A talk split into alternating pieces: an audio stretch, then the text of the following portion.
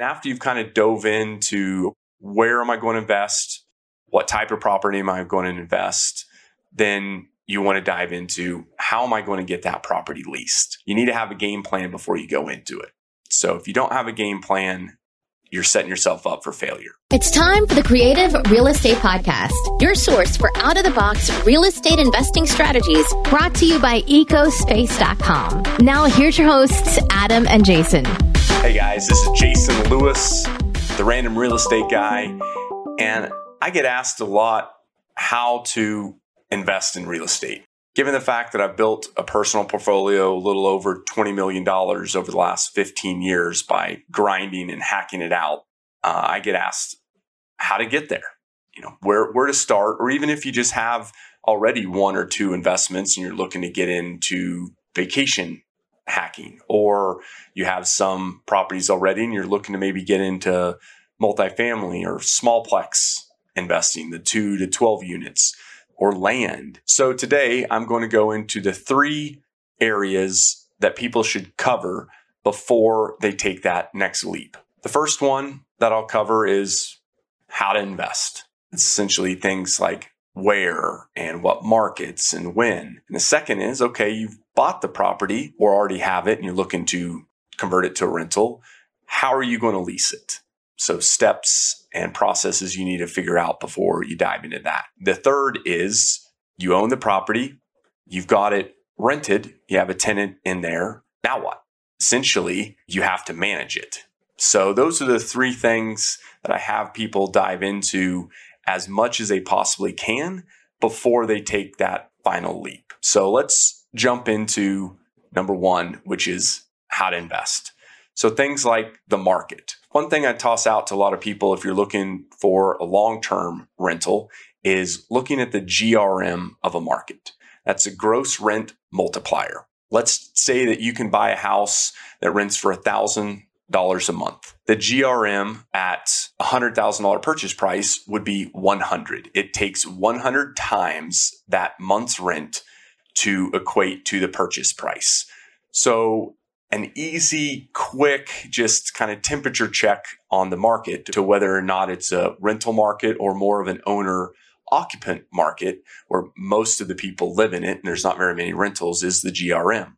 So if you're looking at a house that has a 300 GRM and you're looking at a neighborhood that averages are 150 GRM, without knowing anything more, I would dive in and spend the time to look into that area that has that 150 GRM because it's only 150 months um, that it's going to take me to kind of get my investment back with without diving into all the other opex and insurance and taxes and all that. It's just again, it's just a basic temperature check. And also why I say that is a lot of people want to convert their house that they live in, their first house they bought, to a rental before they move out. So you need to dive in and see what the GRM of your neighborhood is. If it's a very desirable area to live in from an ownership standpoint, your GRM is going to be very high. So it might be better to go ahead and sell that property, take the tax two year owner occupied tax benefits, taking tax free, and then go to a lower GRM area to invest.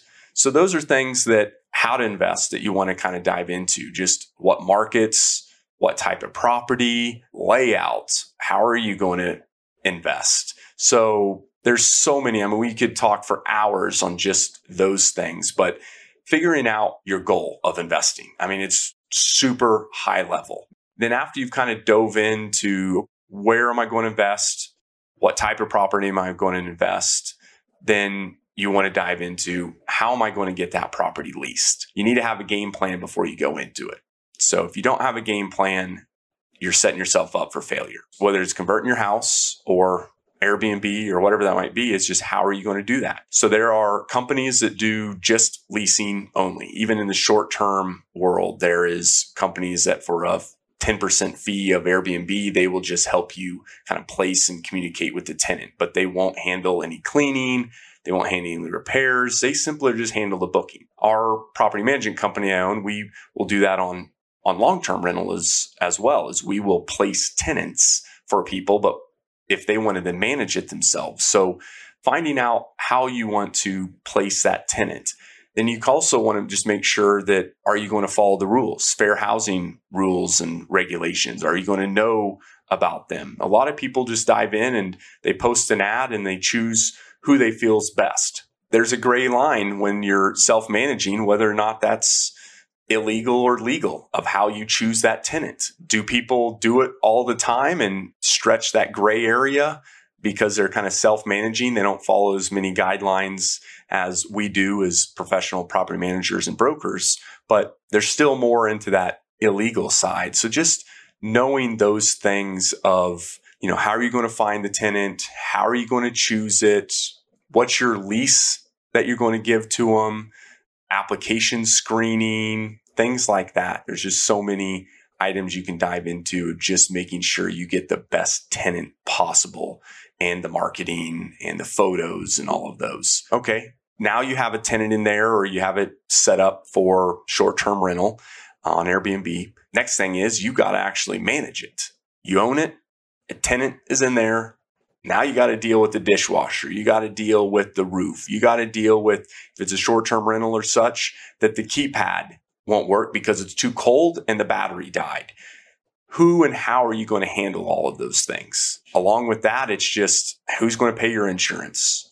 Who's going to handle all the legalities um, of if there's issues, evictions? There's so many things that come with this realm of just day to day management of it that you kind of need to figure out and have a game plan in advance even a situation is once the tenant moves out and you're getting ready to kind of repeat the whole cycle again, before that can happen, it's what's wear and tear.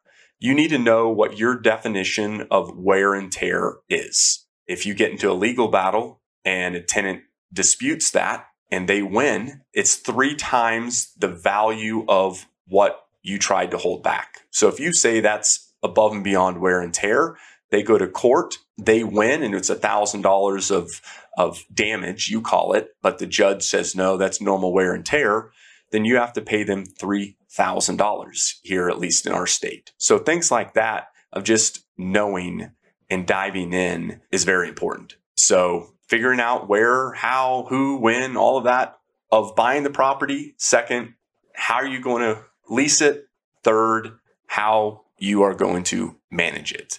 If you can do that right, the question that everyone wants to then be able to dive into is how am I then going to spend my retirement dollars and time? Because that's the ultimate goal, how I can retire with quote passive income. One, it's never passive. It's good income. There'll be some headache and hassle that kind of comes to it. So I just want to put that out there. But once you have these systems in place, it's more passive and you can do it from a beach or the mountains. So that fourth thing, if you do these first three, is figuring out how you're going to retire and where and how and enjoy life, smile and give back. And hopefully you can do good, take the money you've made on this property and, and share the wealth and pass it on. So ultimately our goal is to add value to the tenants that stayed there, to the guests, to the property, to the community, to anyone and everyone that kind of touches that property is our goal. So uh, hopefully we've added some value today to you